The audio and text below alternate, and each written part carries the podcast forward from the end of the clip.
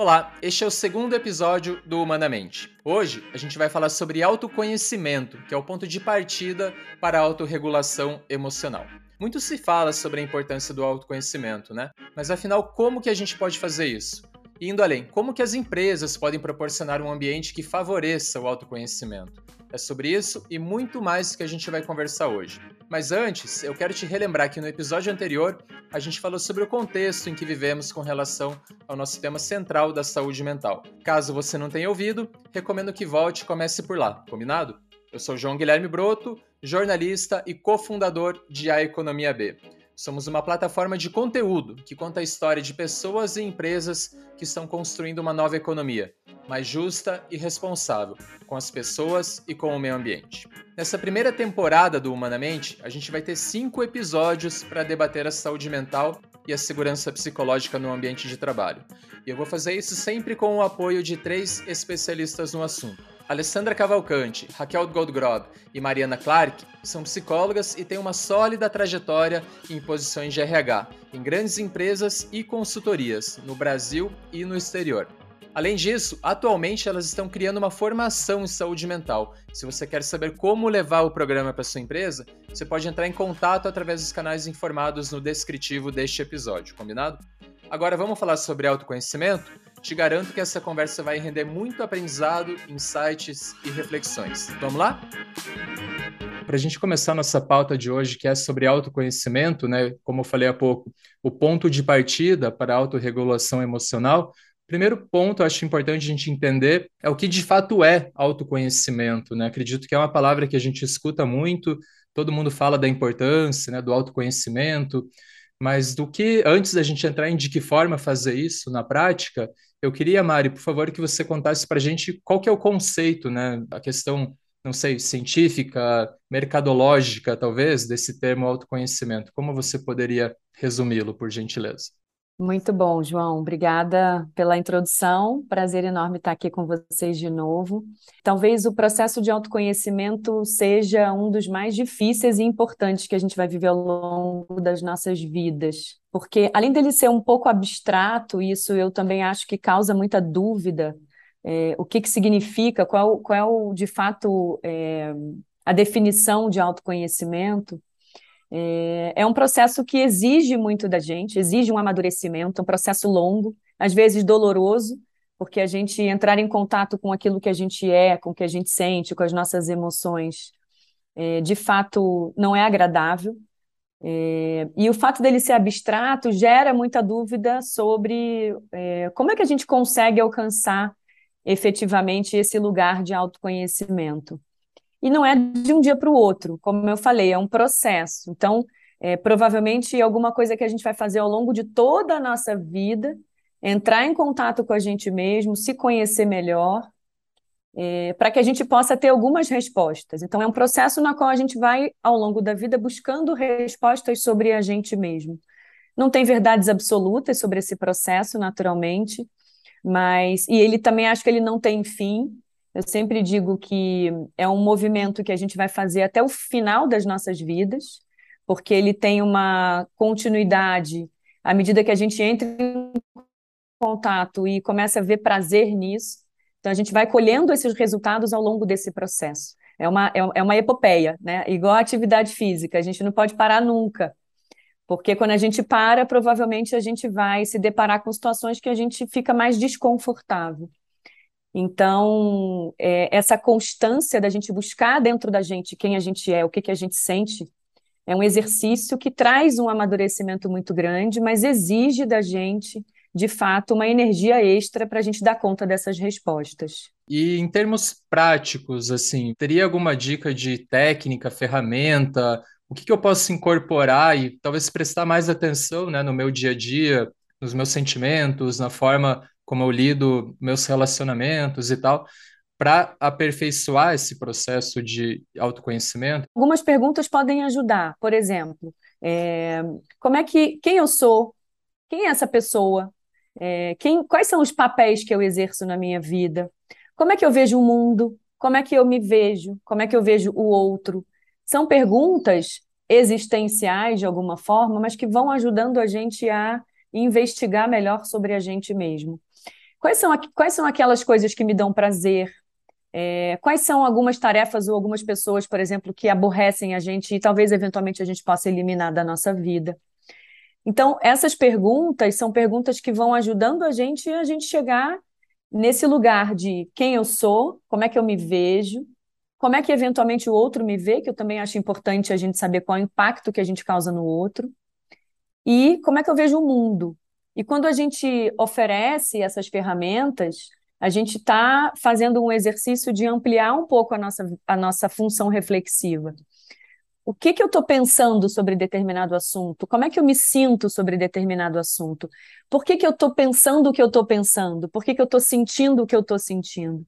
Pode parecer um pouco viagem quando a gente pensa em levar esse tipo de ferramenta, por exemplo, para o mundo corporativo, mas são essas informações que vão decifrando alguns enigmas da gente mesmo. Então, eu acho que esse caminho para a gente começar sobre o autoconhecimento, para quem ainda não teve contato com esse assunto, essas perguntas eu acho que podem ajudar bastante. Acho que envolve muito prestar mais atenção, né? Porque a gente está acostumado tanto a viver no piloto automático e a gente acaba não refletindo muito sobre isso que você falou. Talvez um exercício que a gente tenha que se policiar, talvez, né, no dia a dia para fazer isso de uma forma recorrente, não sei, talvez um journal, né, um diário assim que você anote suas percepções. Você trouxe um, ponto, João, do, do journal, né, do diário, e que é uma coisa super simples, né, e é uma coisa assim que a gente, pelo menos eu nas minhas práticas de coaching, eu tenho é, provocado muitos clientes também que é uma ferramenta simples e que ajuda nessa expansão do autoconhecimento. Criar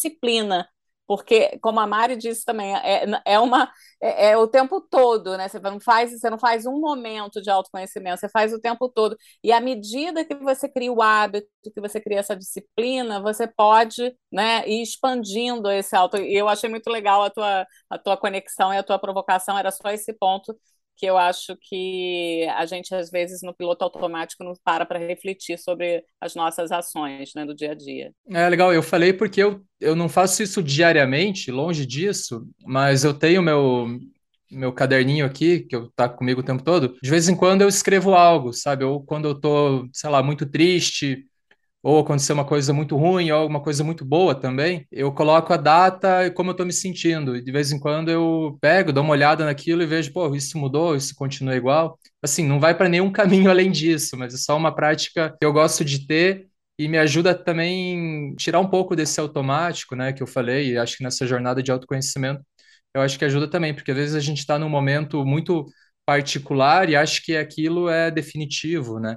E de repente você lembra que um ano atrás você estava num buraco e hoje está tudo bem, ou o contrário. Enfim, eu sou jornalista, então eu também curto escrever, né? Gosto de ter esse tipo de anotação. Então, é um processo que me ajuda e legal que você corrobora com essa técnica.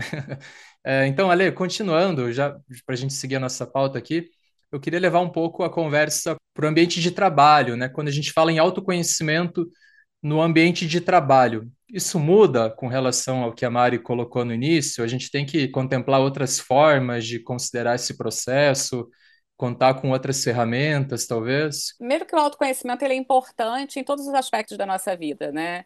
Imaginar, como a Mari já definiu muito bem, que o indivíduo ele é capaz de reconhecer, de identificar suas emoções, de identificar como ele reage a determinadas reações, ou seja, perceber os seus gatilhos. Isso é essencial no mundo corporativo, porque a gente, a gente está convivendo, interagindo, né, impactando pessoas, né, líderes impactando suas equipes, mas também pares, enfim. Então, essa jornada, essa construção, ela é importante. Então, eu gosto muito da ideia de que, sim, no, no mundo corporativo e em jornadas de desenvolvimento, é fundamental e várias, várias jornadas começam por essa etapa, que é uma etapa, é quase que o pilar né, essencial de autoconhecimento. A partir dali, você conhece, consegue reconhecer qual é o seu repertório, né? O que, que você tem, o que, que você.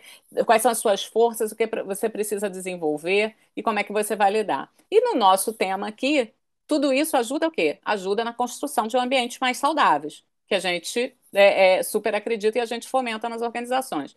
Tem um ponto também interessante que a gente acompanha em alguns estudos, de que pessoas com alta, alta consciência, né? pessoas que praticam, pessoas que têm isso bem desenvolvido, porque né, tem, tem a diferença entre aqueles que é, pensam que são e os que são efetivamente, né, é, que se conhecem efetivamente, né? Tem essa diferença. Mas, enfim, mas aqueles que, que têm isso muito alto são pessoas, normalmente, que têm um desempenho acima da média, porque elas, conseguem atuar e é quase que impulsionar, trabalhar nas suas potencialidades. Sabe aquela história, né? Eu reconheço meu lugar de potência e eu estou sempre me desafiando e eu estou ali e isso me energiza. Então a pessoa consegue. São pessoas ótimas de, no relacionamento, porque conseguem ter relações autênticas, conseguem estabelecer conexões verdadeiras, é, enfim, são pessoas que acabam contribuindo de novo para esse ambiente, que é um ambiente saudável, um ambiente onde as pessoas se sentem incluídas, se sentem parte. É, estimular, né, trazer para não só a jornada de saúde mental, de segurança psicológica, mas qualquer jornada, o autoconhecimento ele traz um benefício assim, excepcional para o mundo corporativo. Legal que você tocou nesse assunto aí, porque eu queria perguntar para a Raquel justamente qual que é o papel da organização, né? Como que a empresa pode ajudar as pessoas nessa jornada, criar ambientes, oferecer é, mecanismos, ferramentas, para que isso seja algo de fato permanente e as pessoas, pelo menos ali no ambiente de trabalho, possam aprender mais consigo mesmas, né, com seus pares e, e fazer imersões de autoconhecimento. Existem, eu não sei, Raquel, você pode compartilhar talvez exemplos, do que você já viu de interessante por aí, ou dar ideias do, do que quem está nos ouvindo pode procurar implementar, né? Aí a gente está falando especialmente de liderança, né? Acho que a liderança tem que ter um, um papel proativo, né, em oferecer esse recurso. Então, e de que forma, né? Eu queria que você contasse um pouco o papel da organização e de que forma isso pode ser algo tão permanente como treinamentos técnicos, né, do ambiente de trabalho que a gente sempre está habituado a ver Bom, João, quando você fala, né, de permanente, tudo que a gente fala aqui, né, de quando a gente fala de ter alguma coisa que é permanente, que acontece, né, em diferentes, de diferentes formas, é, a gente está falando de criar uma cultura. Se a gente pensar né, que é a crença da empresa que todo processo de desenvolvimento né, começa com autoconhecimento, como é que a empresa né, pode pensar as diferentes formas de estimular isso? É uma boa prática você se ver do, de fora, como se você fosse um, um espectador e você consegue obter muita informação a partir disso, mas muito né, pelo feedback das pessoas. Então, a gente tem visto né, cada vez mais, quando você fala de um exemplo né, prático, empresas que estabelecem né, uma rotina é, de, de check-in. Então, assim, você não precisa esperar o momento da avaliação, aquele grande momento da avaliação de desempenho, onde tudo acontece, né, para ter um feedback. Então, e, e não somente do seu líder? Então, quanto mais isso se torna uma prática que é utilizada por todos da empresa, né, você consegue tornar isso um processo contínuo. Então, esse seria um, um exemplo, né? Mas tem diversas formas. Agora, o importante aqui é dizer, não é só conteúdo, né? Não é só você fazer um treinamento, explicar o que é o autoconhecimento, né? falar sobre temas que estão ligados a isso, né? falar sobre emoções, mas é oferecer um espaço para que as pessoas possam viver é, isso na prática de diferentes maneiras. De repente, um líder que, tá, que ouviu você falar agora, ah, beleza, eu queria criar uma dinâmica para testar. Teria como você compartilhar uma dica, algo bem, bem direto, assim, para a pessoa ir amanhã mesmo colocar em prática na empresa? Eu tenho uma dica bem simples. É simplesmente começar a praticar essa é, dar e receber o feedback também, né? Porque a gente sabe que alguém tem que dar o, esse passo inicial é, e, e, é muito bom quando a liderança dá esse passo inicial, né? Que né, se torna ele, quando, quando o próprio líder pede um feedback, né, espontaneamente, né, pode ser que num primeiro momento as pessoas até estranhem, né? Falou, uau, né? É, estranho, ele nunca me perguntou nada.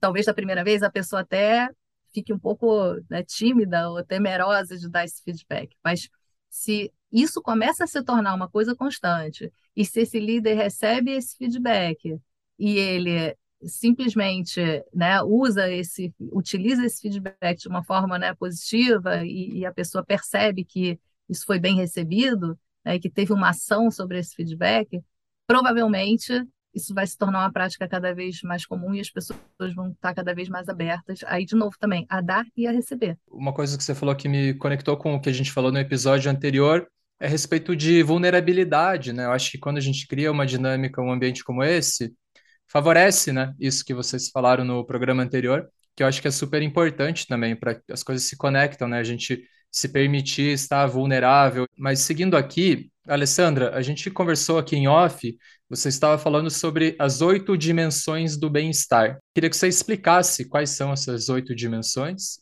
Bom, esse é um modelo que a gente gosta muito de, de associar mesmo a, essa, a esse ambiente né, mais saudável, mas que ele é essencial também para o autoconhecimento, né? Você olhar.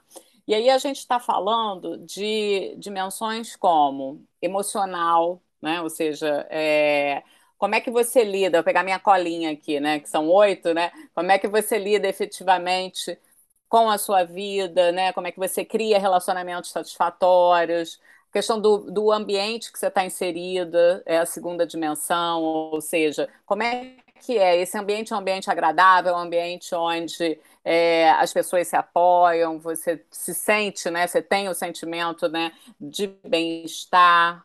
Tem a dimensão financeira também, que ela, é, ela impacta diretamente, porque você saber se você está satisfeito com a sua condição financeira atual, futura, isso tudo angustia, né? Se a gente pensar, né? São aspectos da vida, como a Mari trouxe, né? Do desconforto, conforto e desconforto. Se você vive uma dimensão dessa que está em desconforto acentuado, o quanto que isso impacta a sua vida. Então é interessante a gente pensar.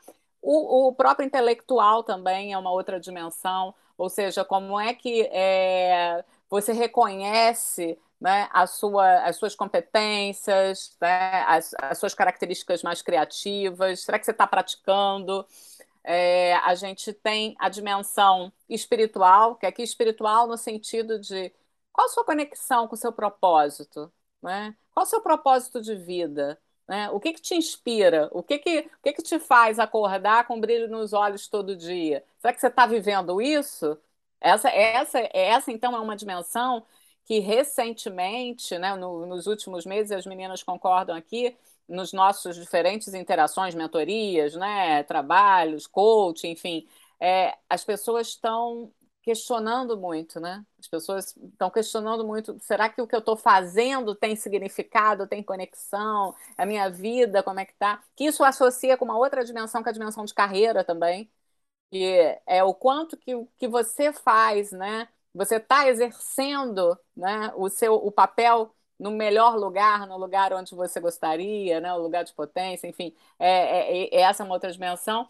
E a gente também tem a dimensão social e, e física, né? A social, como é que estão as suas relações, a qualidade das suas relações? Será que você está conseguindo praticar? Você está isolado, né? Será que você está convivendo o exercício da tua né, é, sociabilidade ou não? E o físico, que também, para tudo que a gente está falando aqui, a saúde eh, mental, ela passa também por como é que você cuida da sua saúde é, física, né? Como é que você se preserva, como é que você se, se nutre, se você se reenergiza. Então, é, essas são aí as, as dimensões, né?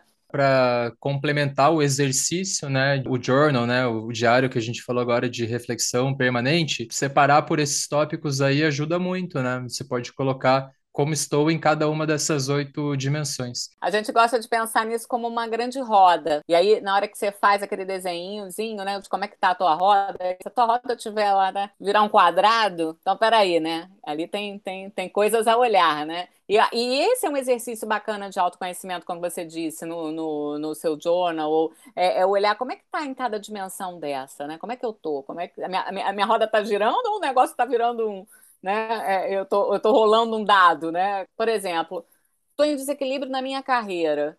Então, o que eu posso praticar, né? É, o que eu poderia fazer diferente para ir em direção de um maior equilíbrio aqui nessa dimensão? Mari, continuando aqui a gente falou também em off sobre o autoconhecimento como uma base do autocuidado e da autorregulação. Se você puder explicar um pouco de que forma é, esses tópicos se conectam? O autoconhecimento, ele empodera a gente. A gente passa a ser guardião da gente mesmo sobre as questões que nos, que nos afetam, né? Como é que eu opero frente aos desafios que a vida vai me oferecer? E quando a gente tem esse conhecimento de como a gente opera, quais são esses sentimentos, como é que é a forma que eu opero no mundo, eu consigo entender que ser guardião de mim mesma já é um processo de autocuidado importante que eu estou fazendo, que é colocar, por exemplo, os meus próprios limites. Se eu não coloco os meus próprios limites, eu não consigo ser guardiã de mim mesma. Então, esse processo de autocuidado é simples saber o que é aquilo que me faz bem, já que eu tenho algum processo de autoconhecimento que eu sei quais são os melhores caminhos para mim, que me deixam mais confortáveis. E aí eu vou saber administrar isso frente às adversidades que eu tenho com a vida. Puxa, eu vou entrar numa reunião que é uma reunião difícil. O que, que eu preciso fazer para me sentir melhor? Isso é autocuidado. Quando a gente cuida da gente, a gente consegue cuidar melhor das nossas emoções, a gente consegue cuidar melhor das nossas decisões, a gente consegue tomar melhores decisões, inclusive, melhores escolhas a partir daí. Porque eu já sei o que é aquilo que vai me fazer bem e aquilo que não me faz tão bem. Aquilo que não me faz tão bem, talvez eu tenha que administrar, porque eu estou num ambiente adverso que eu não controlo tudo mas eu já sei o que, é bom para mim previamente para que eu não entre e não caia numa casca de banana. E quando a gente pensa na regulação emocional, que também é um caminho de autoconhecimento, o que, é a regulação emocional? Nada mais é do que a gente aprender a modular essas emoções. É, aprender a saber que, puxa, quais são os recursos que eu tenho, quais são os recursos que eu vou utilizar nesse momento para que eu possa encarar esse estresse. Porque o estresse que a gente vive no dia a dia, a gente tem que ter essa capacidade de se autorregular entrando no estresse, porque a gente vai entrar no estresse, mesmo uma pessoa que se autoconhece. Mas como é que eu tenho capacidades, habilidades e recursos para sair do estresse? Quanto tempo eu vou gastar no estresse? Quanto tempo eu vou entender que, puxa, isso talvez eu leve um pouco mais de tempo para sair desse estresse, porque é uma coisa que me consome muito porque eu já me conheço, eu já sei quais são as minhas emoções, eu já aceito quais são as minhas imperfeições, e aí tudo fica muito mais fácil. Essa autorregulagem é o que vai ajudar a gente a voltar do estresse. E quando a gente sabe se autorregular, é, o grande pulo do gato é a gente ajudar as pessoas a se autorregularem também. Então, a organização podendo se colocar nesse lugar de oferecer caminhos de autorregulação para as pessoas, e a liderança também. Se essa liderança sabe se autorregular, ela vai conseguir regular o outro, regular a sua equipe, por exemplo. Então, é um processo que é, ele combinado vira ideal, mas não podemos esquecer que a gente vai continuar entrando no estresse, a gente vai continuar é, encontrando situações que são difíceis ao longo da vida, mas o mais importante é a gente saber que a gente está numa situação difícil, acionar os nossos recursos, as nossas medidas de enfrentamento, as estratégias que a gente tem para a gente sair de volta e voltar à nossa consciência. Quanto mais a gente fizer esse movimento de entrada e saída, maior vai ser a nossa consciência e melhor preparado a gente vai estar para lidar com os desafios da vida. O que eu acho legal, isso também nos ajuda a escolher batalhas, né? Porque às vezes você, pô, aí eu não vou porque não vai dar bem, né? Então, ou até que eu posso ir. Então, acho que achei interessante isso que você comentou. Perfeito. Quais as brigas, né, que a gente vai entrar? É, hoje tem bastante, né, que a gente pode comprar, tem que tomar um cuidado. E é, é interessante também que conecta com a pergunta que eu queria fazer para Raquel, tem muito a ver com inteligência emocional, né, tudo isso que você falou.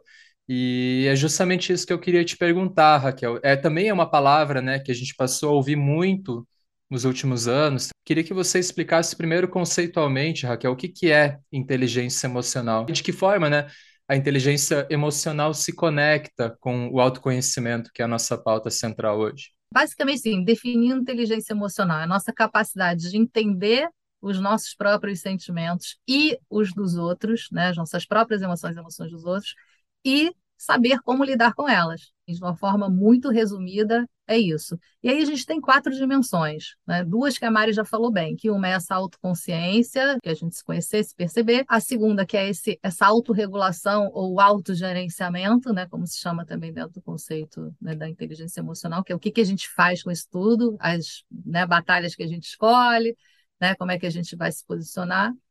E aí você tem os outros dois quadrantes que estão relacionados aos outros, né? Esses dois estão relacionados a nós mesmos e os outros dois aos outros. Que é essa consciência social. Como é que a gente faz essa leitura do que está em volta, leitura do que o outro também está né, tá demonstrando para a gente, como o outro está se sentindo. E aí o último quadrante é como é que a gente faz a gestão né, desses relacionamentos, a partir disso que a gente percebe do outro e do nosso né, entorno, do ambiente, como é que a gente faz, então, para ter um, um, melhor relacionamento possível e melhores resultados? A gente fala que assim, não basta você ter o autoconhecimento, mas é o que, que você faz com ele, né? Então, acho que essa é a relação. A inteligência emocional traz um pouco dessa, te dá algumas ferramentas, né? Como é que eu tô, né, em cada um desses quatro quadrantes? Às vezes a gente é muito bom em perceber as próprias emoções e é péssimo em perceber as dos outros, né?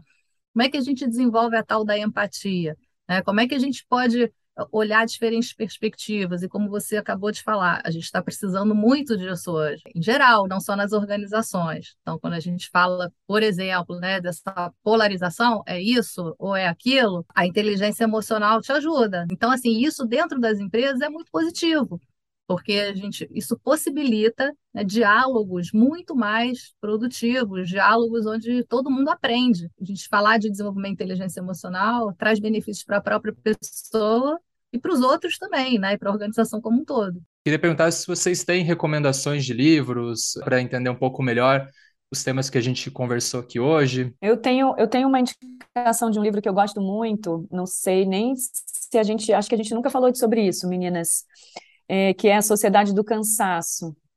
É, é, um livro super fininho que eu li na pandemia e ele traz um pouco desse homem desempenho, dessa positividade tóxica que a gente está vivendo hoje em dia. E é um livro que acalma um pouco o coração de que a gente não precisa desempenhar o tempo todo esse lugar desse homem potência, que a gente pode ter momentos de descanso, de pausa, e, e, é um livro que mexeu bastante comigo nesse lugar de falar, puxa, calma, é, é, a gente pode viver uma vida fora do piloto automático e, e também ser feliz por isso, sem se cobrar tanto. E, e diz muito sobre essa história do autoconhecimento dessa necessidade que a gente tem quando a gente é sequestrado pelo esse mundo acelerado que a gente está vivendo hoje que a gente se cobra tanto então, é um livro que traz um pouquinho de colo, assim, de, de, de, de acalma um pouco o nosso coração. Também li na pandemia e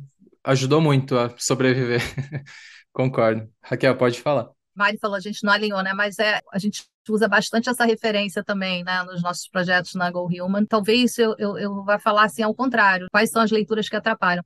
São leituras justamente que acho que falam muito dessa necessidade da gente estar sempre feliz, da gente estar sempre bem. A gente tem talvez muito mais livros hoje que são escritos nesse sentido do que ao contrário né, que é essa provocação né, desse sul-coreano. A gente tem falado muito né, de felicidade também dentro desse contexto, e que felicidade é essa? E é isso, não é você estar tá sorrindo o tempo inteiro, não é você estar tá feliz o tempo inteiro, é você conseguir justamente é o que a gente está falando aqui, como é que a gente faz o gerenciamento disso tudo, né? como é que a gente, né, quando se fala hoje em ansiedade, se fala em manejo da ansiedade, então, você não fala em eliminar a ansiedade. Isso não existe. Agora, de fato, acho que sociedade do cansaço é uma unanimidade aqui que faz acender várias luzes, né? Até uma certa angústia, mas que é importante também ter uma angústiazinha de vez em quando, né? Somos apaixonadas por esse livrinho pequenininho, mas, mas denso, né? Faz a gente ler, reler várias vezes, né? Muito bom.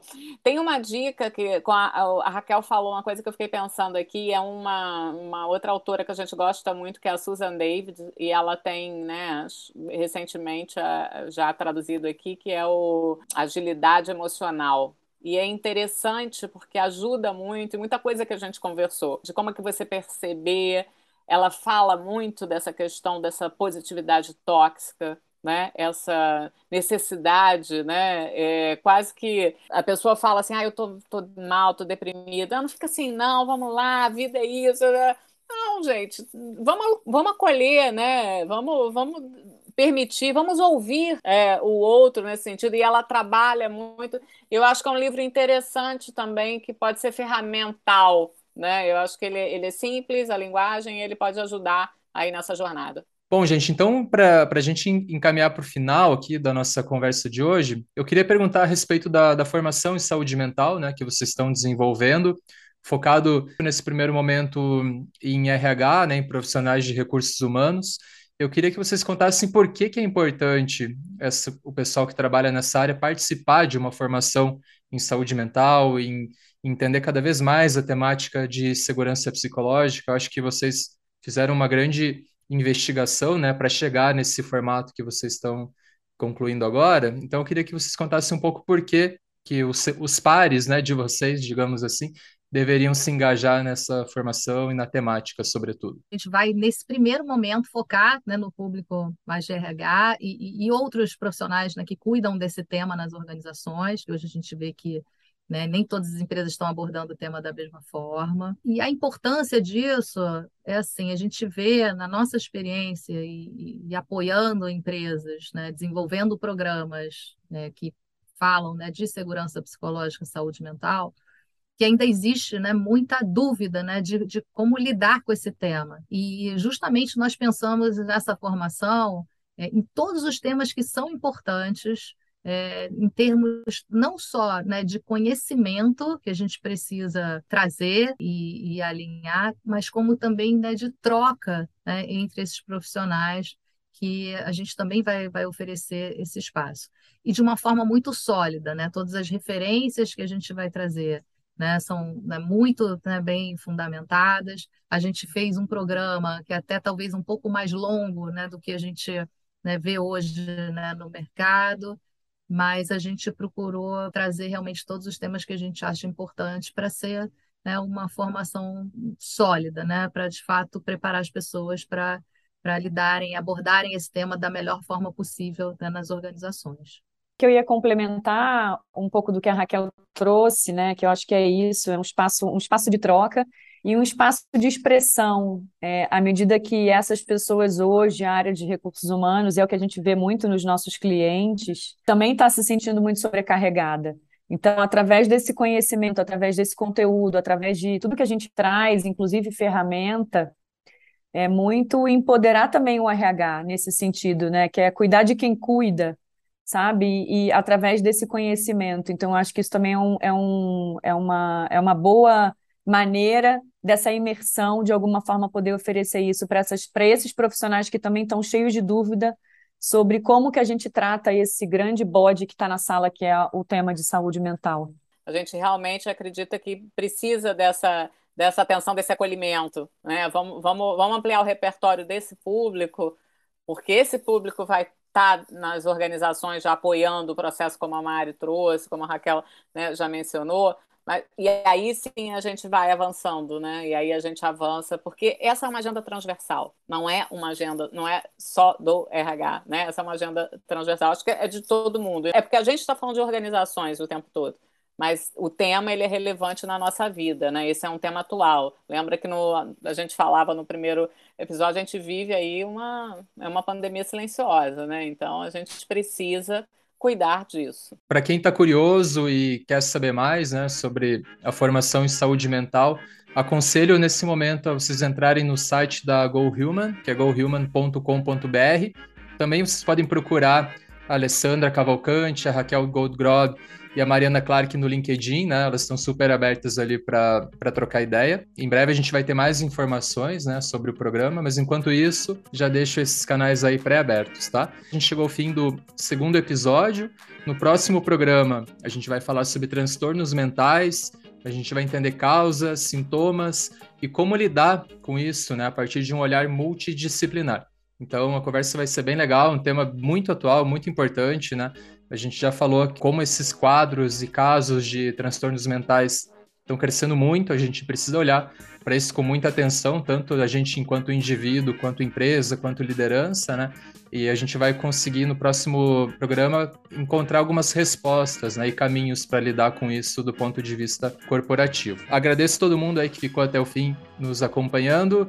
Meninas, muito obrigado. Mais uma conversa muito boa. Sempre aprendo muito aqui com vocês e até o próximo programa.